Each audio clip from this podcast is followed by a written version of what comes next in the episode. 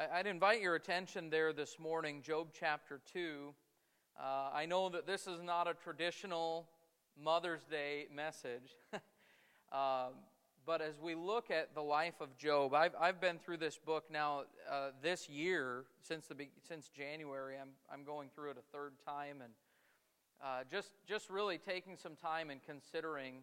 Uh, to me, there's so much uh, depth to the book of Job as we consider really so much of the book is this it's man trying to understand the ways of God and uh, why God does the things he does and, and why we face the things that we do. And, and really, you could say at the, the, the, kind of at the foundation of all of that is this question what is the meaning of life?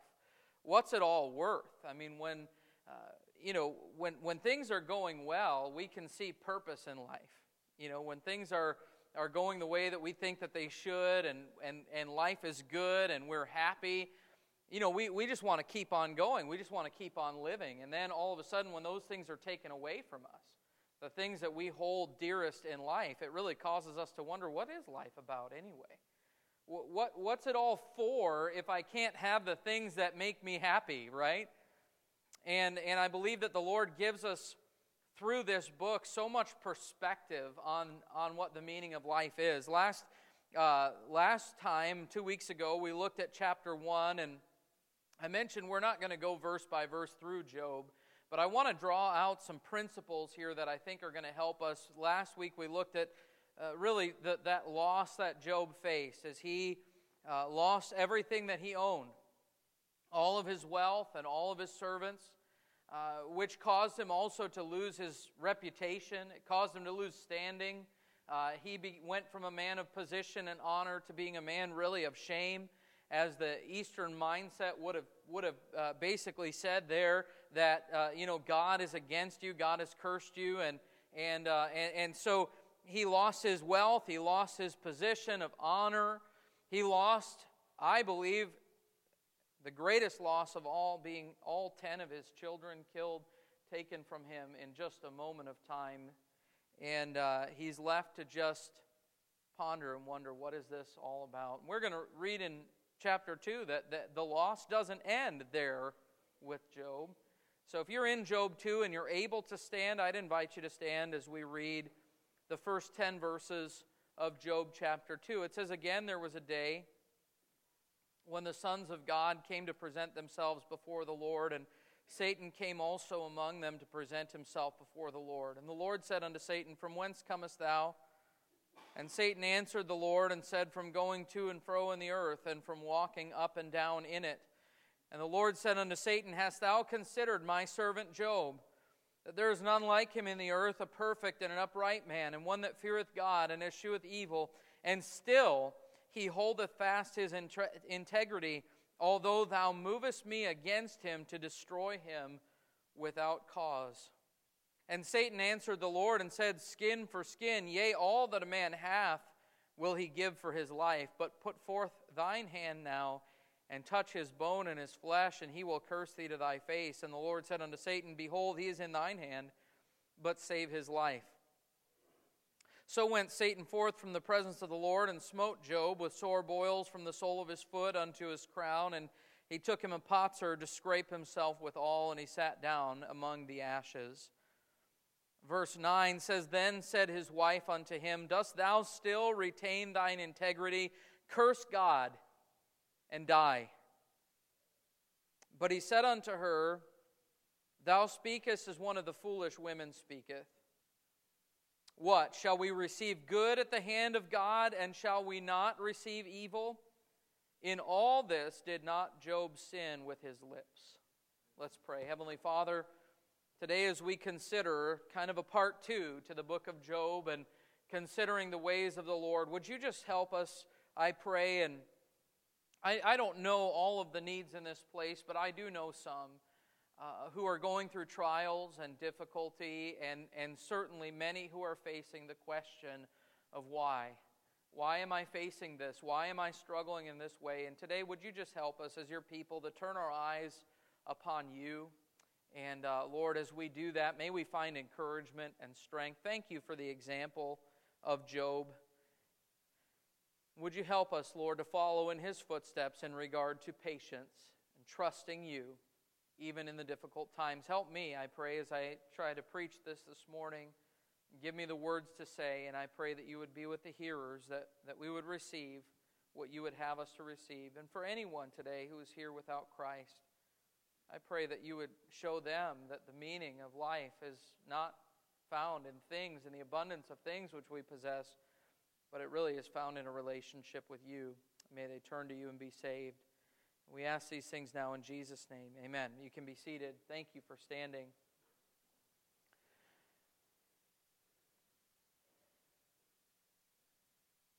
It's hard to imagine facing the things that Job faced. In one day, in one day, Job lost everything he had. It's interesting. He didn't have it all invested in one area. It wasn't one stock, and it just happened to, you know, all fall apart on one day. But you actually find several uh, different areas that he had his wealth, and these different servants having to come and tell him that this has been taken away. Lost everything he had. He lost his position of honor.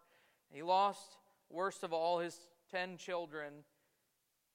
And now, as Job is dealing with all of that and he responds to that trial correctly, we saw that he, uh, he arose, he rent his mantle, he shaved his head, he fell down, he worshiped. He turned his heart to the Lord, he worshiped the Lord, he honored the Lord, and we'd say, boy, that's a great ending to that story. But it's really just the beginning.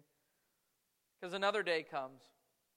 And you would think, well, it can't get any worse for Job, but actually, to add insult to injury, now he's going to lose his health to the point where his entire body, as we just read, is covered with boils, and the only relief that he could get was to take a piece of broken pottery, a potsherd, and to scrape those boils. And the Bible says in verse number 8, the end of verse number 8, that he sat down among the ashes. I mean, this is just a description of Job being as low as a human being could possibly get. And, and again, I, I understand as I preach this, I mean, these introductions to these messages aren't exactly uplifting, you know, really encouraging and helpful. Happy Mother's Day to you, right? But here we are, we're, we're seeing a man who has just come to a point of utter despair. Why do we find comfort and help in this? Because the reality is, while we can't relate to Job in the sense of having gone through everything that he's faced. I don't think any human being ever could. The reality is, every one of us has faced some things in life that we're left to question and try to understand God, why? Why am I dealing with this? And, and, and, and it doesn't seem fair and it just doesn't seem right. And I believe that really that's uh, kind of the starting place for the message today is trying to understand the cause of suffering. Where does it come from? Uh, verse number three, I want you to notice the Lord here speaking to Satan. It says, The Lord said unto Satan, Hast thou considered my servant Job, that there is none like him in the earth, a perfect and an upright man, one that feareth God and escheweth evil? And still he holdeth fast his integrity. Even after all these things, he's, he's holding fast his integrity. But then look at the, the words of the Lord at the end of verse number three. He says, Although thou movest me against him to destroy him, look at those last two words, without cause. Now, last time we talked about the reality that trials and tribulations come upon all people because we live in a sin cursed world. We live in a world that's been affected and influenced by sin, and we all have sinned, and therefore we, we all face the consequences to some degree or another of this fallen world that we live in. And even good people, even righteous people, face terrible tragedies and difficulties. But I want you to notice here that the Lord specifically says, that the, the trial that Job is facing is without cause.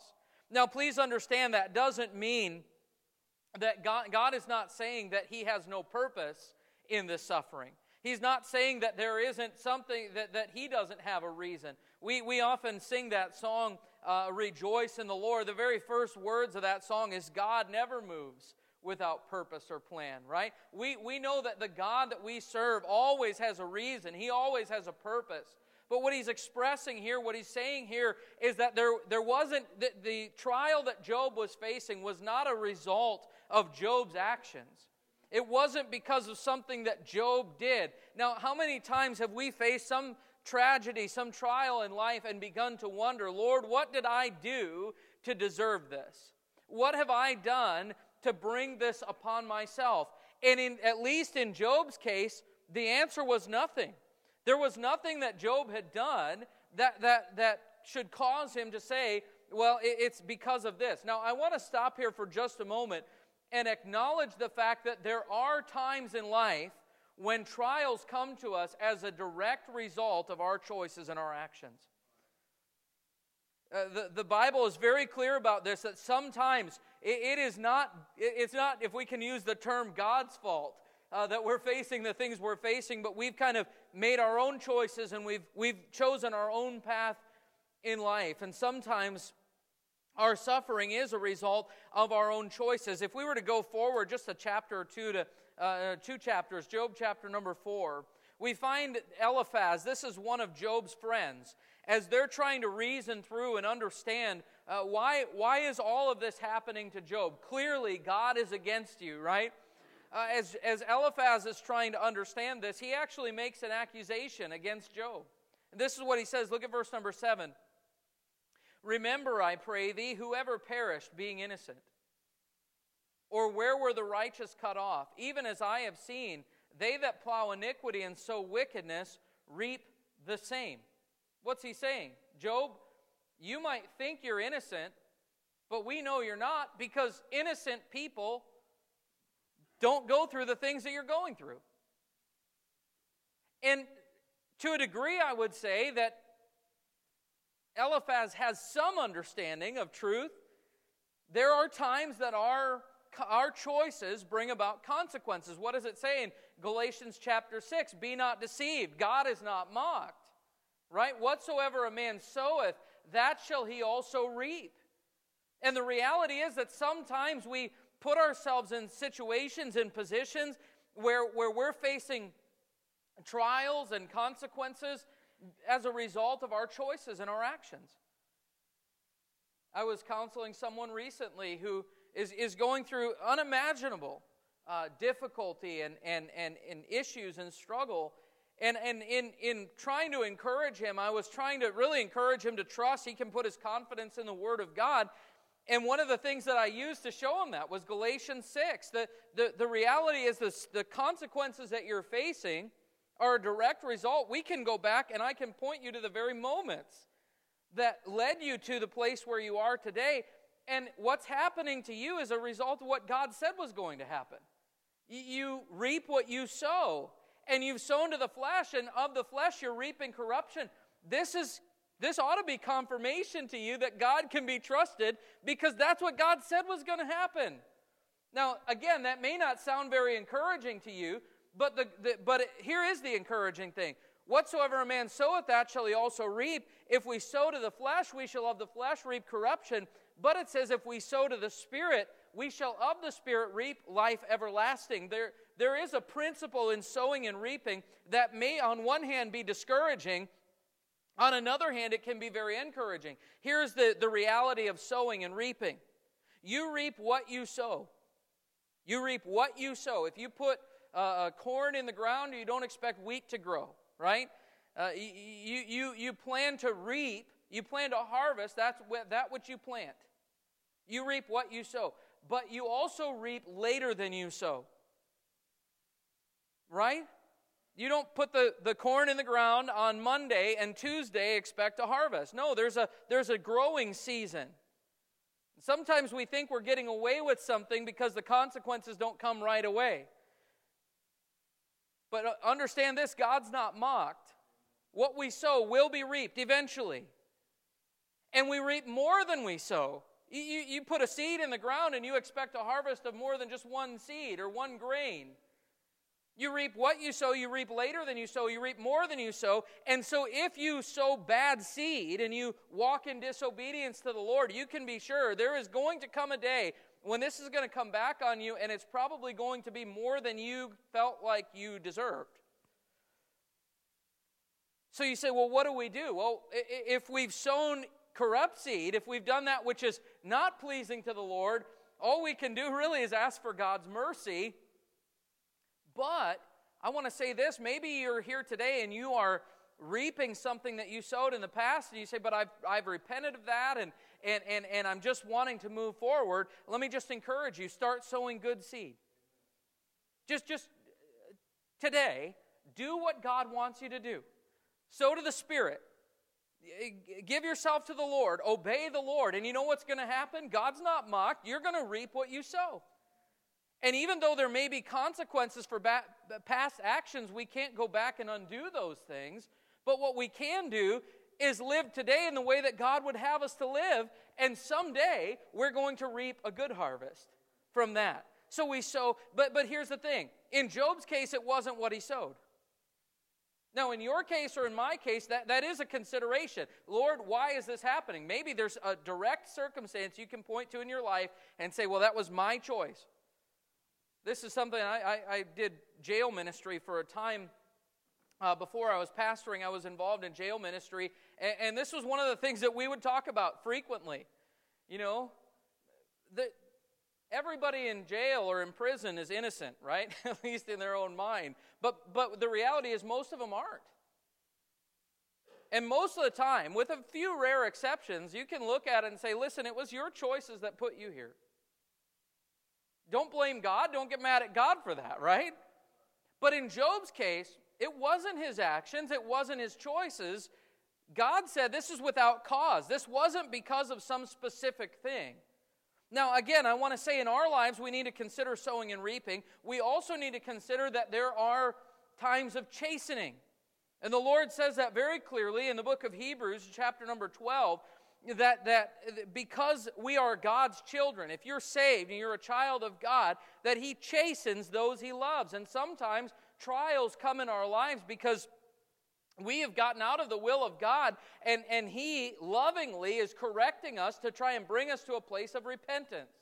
Most of you know my, my testimony and, and, and the fact that there was a time in my life that I was just away from the Lord, and, and I wasn't doing the things that He wa- wanted me to do, and yet I got so far from God, at one point I began to wonder if I was even saved, if I was even a child of God. I was able to look back at my life and that period of time that I was away from the Lord, and you know what I saw? Time after time after time was the chastening hand of the Lord. when things just weren't going well for me, God wasn't letting me get away with things. You know what that reminded me of? I'm His child. He's working in my life to bring about what the Bible calls the peaceable fruit of righteousness. This is actually the goodness of God leading me to repentance. And maybe there's something in your life that you're, you're looking at and you're saying, God, I don't understand why I'm facing this. Consider, am I reaping what I've sown, or is God maybe trying to get my attention and try and turn my heart back toward Him? These are very real considerations. Whatever it is that you're facing, consider that. What, what's God doing? But the reality is that there will come times that, like Job, your trial your temptation, your suffering does not have a direct cause. There's nothing that you can point to. There's nothing that God would point to in your life and say, This is the reason.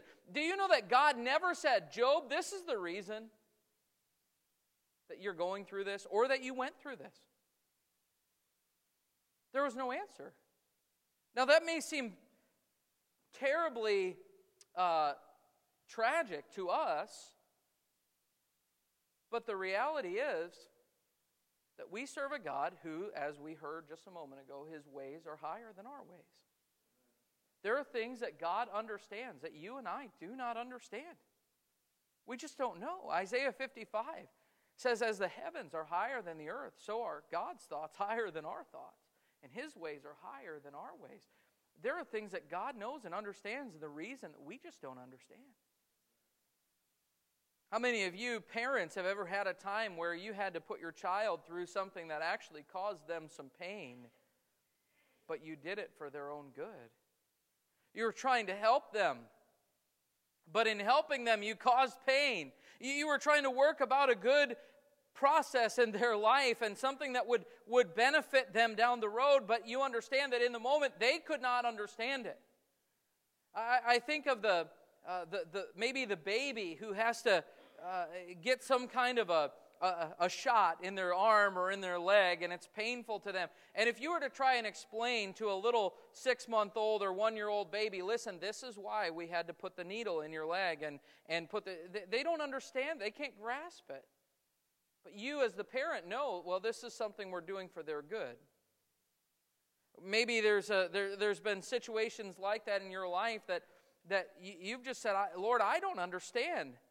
But what do you have to do? You have to trust that there's, there's a God that knows and understands things that you don't know. God knows things, He knows everything. And I've thought about this before. Maybe now,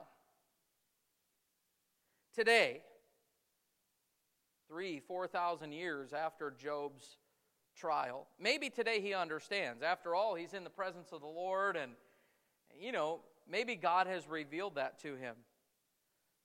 Let's go to Romans chapter 8. I want to show you something. I, have I've wondered, you know, okay, we, we even sing the song, you know, we'll understand it better by and by. So, someday we'll understand uh, why we go through these things. I, I've wondered, maybe, maybe God, when we get to heaven, says, Here, here's why you faced all that. But I think the reality is, more than likely, Job may or may not understand, but Job probably today doesn't really care whether or not he understands. Romans chapter 8. I want to read this We, all, we often think, you know, when, when I get to heaven, I'm going to ask God this. I'm, I, I kind of don't think we will. So, what does it say in Romans 8, verse 18? For I reckon that the sufferings of this present time are not worthy to be compared with the glory which shall be revealed in us. What does that mean? It means that the, the sufferings, the very worst things we can face in this life, they, they don't even compare to how great, how, how wonderful glory is going to be when we're in the presence of the Lord. The Bible says, What is your life? James chapter 4. It's even a vapor that appeareth for a little time and then vanisheth away. It's, it's, it's almost like this life, even though it seems so long and prolonged, when we get to heaven, it's going to be just an instant, just a, just a blink. And then all of eternity we get to spend with the Lord. And while it may seem so long to us, it's just a vapor that passes away, and even the sufferings of this life are not worthy to be compared. I think we're going to get to heaven and going to say, you know what, it really wasn't that bad. not in comparison to how wonderful this is. Look what it says, verse number 19 For the earnest expectation of the creature waiteth for the manifestation of the sons of God. For the creature was made subject to vanity, not willingly, but by reason of him who hath subjected the same in hope, because the creature itself also shall be delivered from the bondage of corruption into the glorious liberty of the children of God. For we know that the whole creation groaneth and travaileth in pain together until now. And not only they, but ourselves also, which have the first fruits of the Spirit, even we ourselves groan within ourselves, waiting for the adoption, to wit, the redemption of our body. What's he saying? Well, right now we're, we're groaning and travailing like a woman in travail over uh, that's about to deliver a child. We're, we're awaiting our redemption and we're in pain. The Bible says that, that a, a woman, when she's travailing, when she's in pain, she, she's, she cries out for, for that pain, but once that child is born, she forgets. I, have watched my wife deliver seven children. And every time I think, okay, she, she can't do this again. I've been proven wrong six times, okay? Somehow, she gets baby fever, you know? Like, don't you remember? I, remember I was there. you didn't like it at the time. Isaac was born, and within about five minutes, I said, Well, you ready for another one? She didn't think it was very funny. But it wasn't too long after, she was ready for another one. Why? She forgot. Because of the joy of having this little child was so wonderful that the pain of childbirth was forgotten.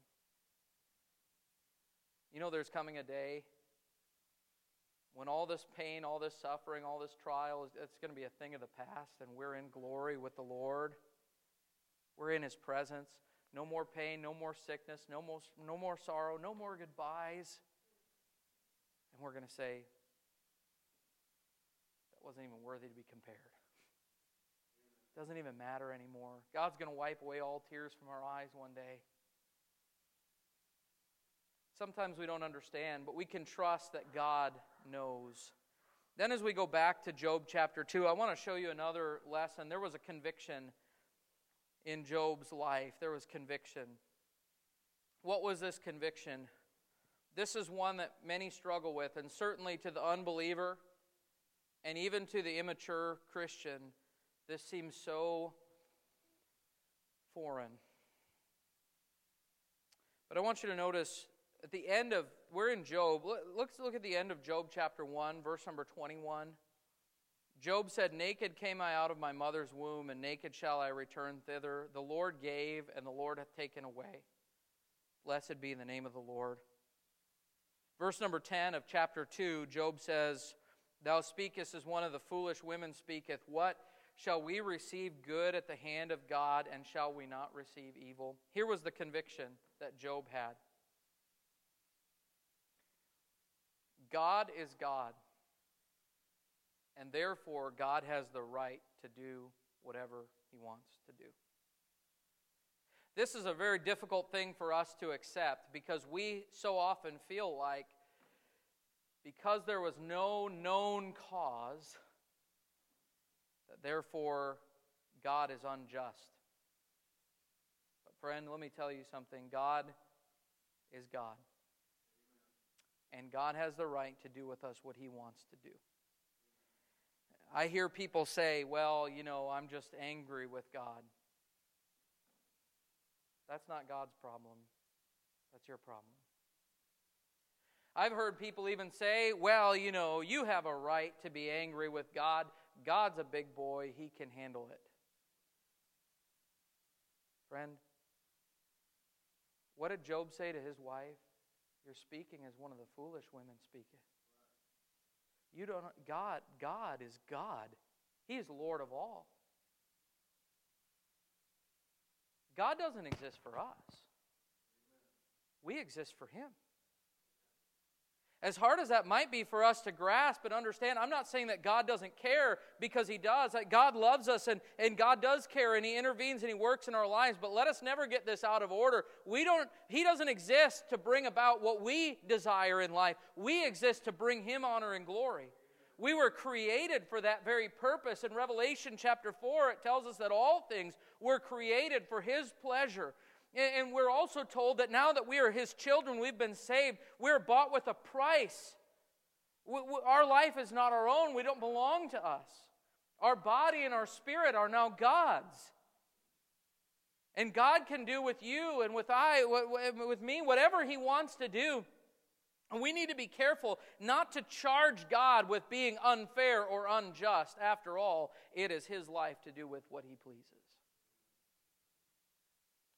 Job was willing, even in his grief. Listen, this didn't minimize his suffering, but he did acknowledge listen, I came into this world with nothing. I'll leave this world with nothing. And God, as He has taken away, in the same way the Lord has taken away from me, He gave me all these things. And if God has a right to bless me, He has a right to take those blessings. He said, Shall we receive good at the hand of the Lord and shall we not receive evil? I mean, is God only good when He gives us the things that we want? Romans chapter 9 says, Nay, but, O man, who art thou that repliest against God?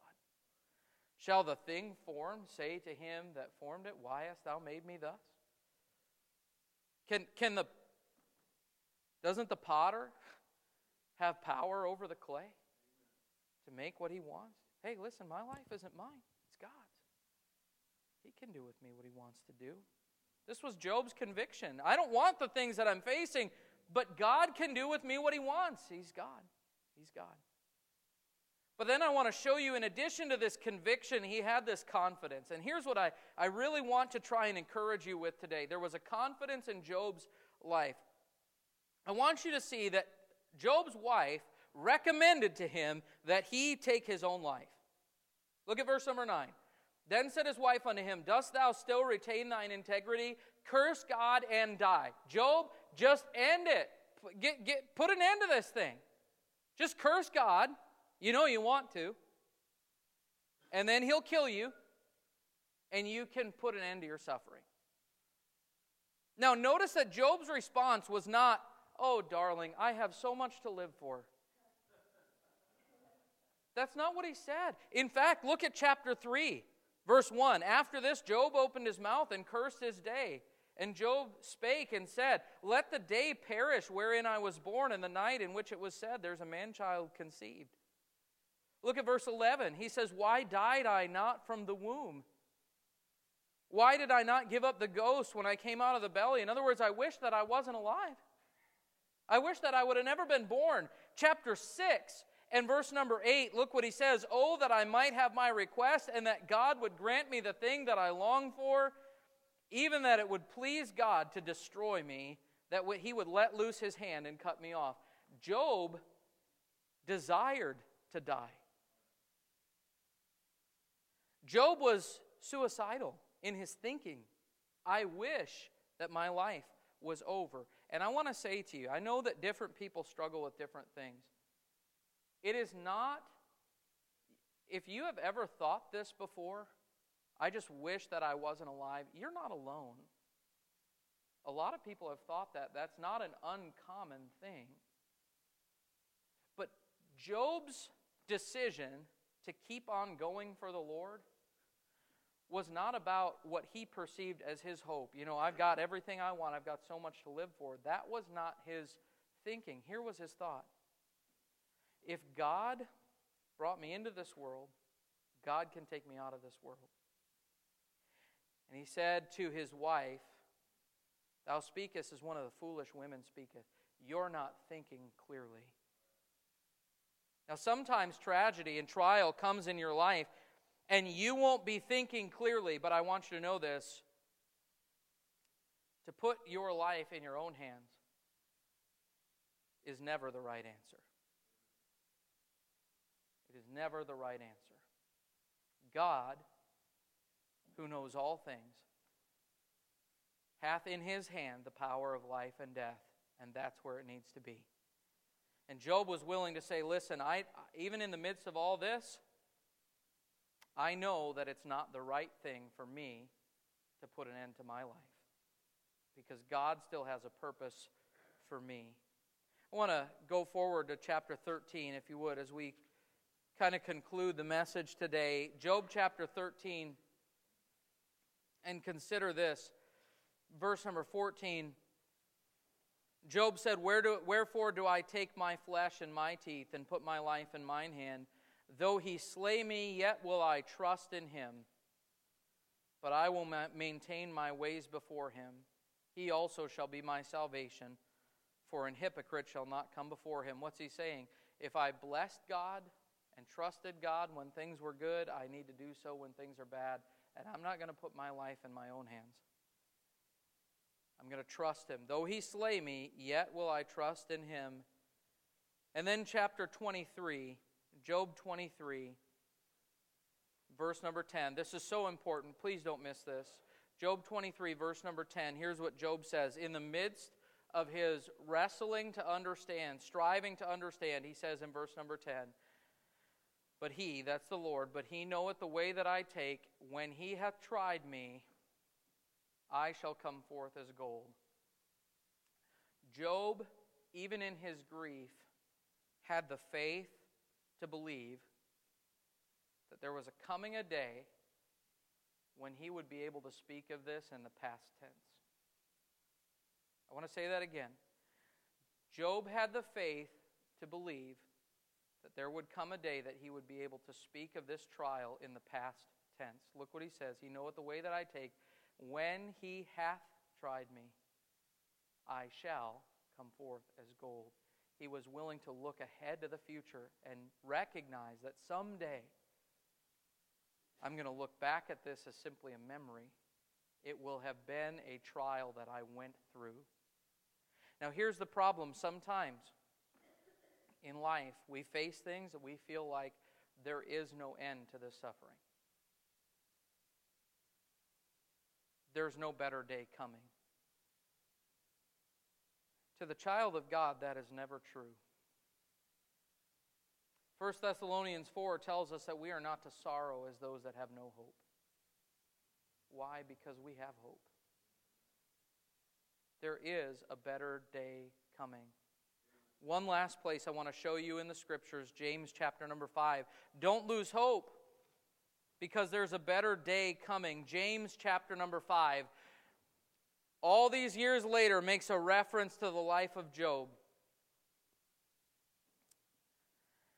James 5, verse number 10 says, Take, my brethren, prophets who have spoken in the name of the Lord for an example of suffering, affliction, and of patience. Look at verse 11. Behold, we count them happy which endure. Ye have heard of the patience of Job and have seen the end of the Lord, that the Lord is very pitiful and of tender mercy. Look at that statement. You've seen the end of the Lord. Job had not seen the end. I can imagine that in his moments of grief that he must have felt like there could never there could never be a day that could come where I won't feel this same weight of grief. It, a better day could never possibly come.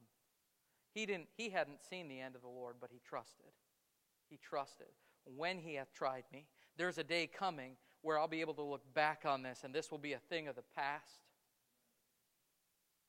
We can look back at Job's life and we've seen the end.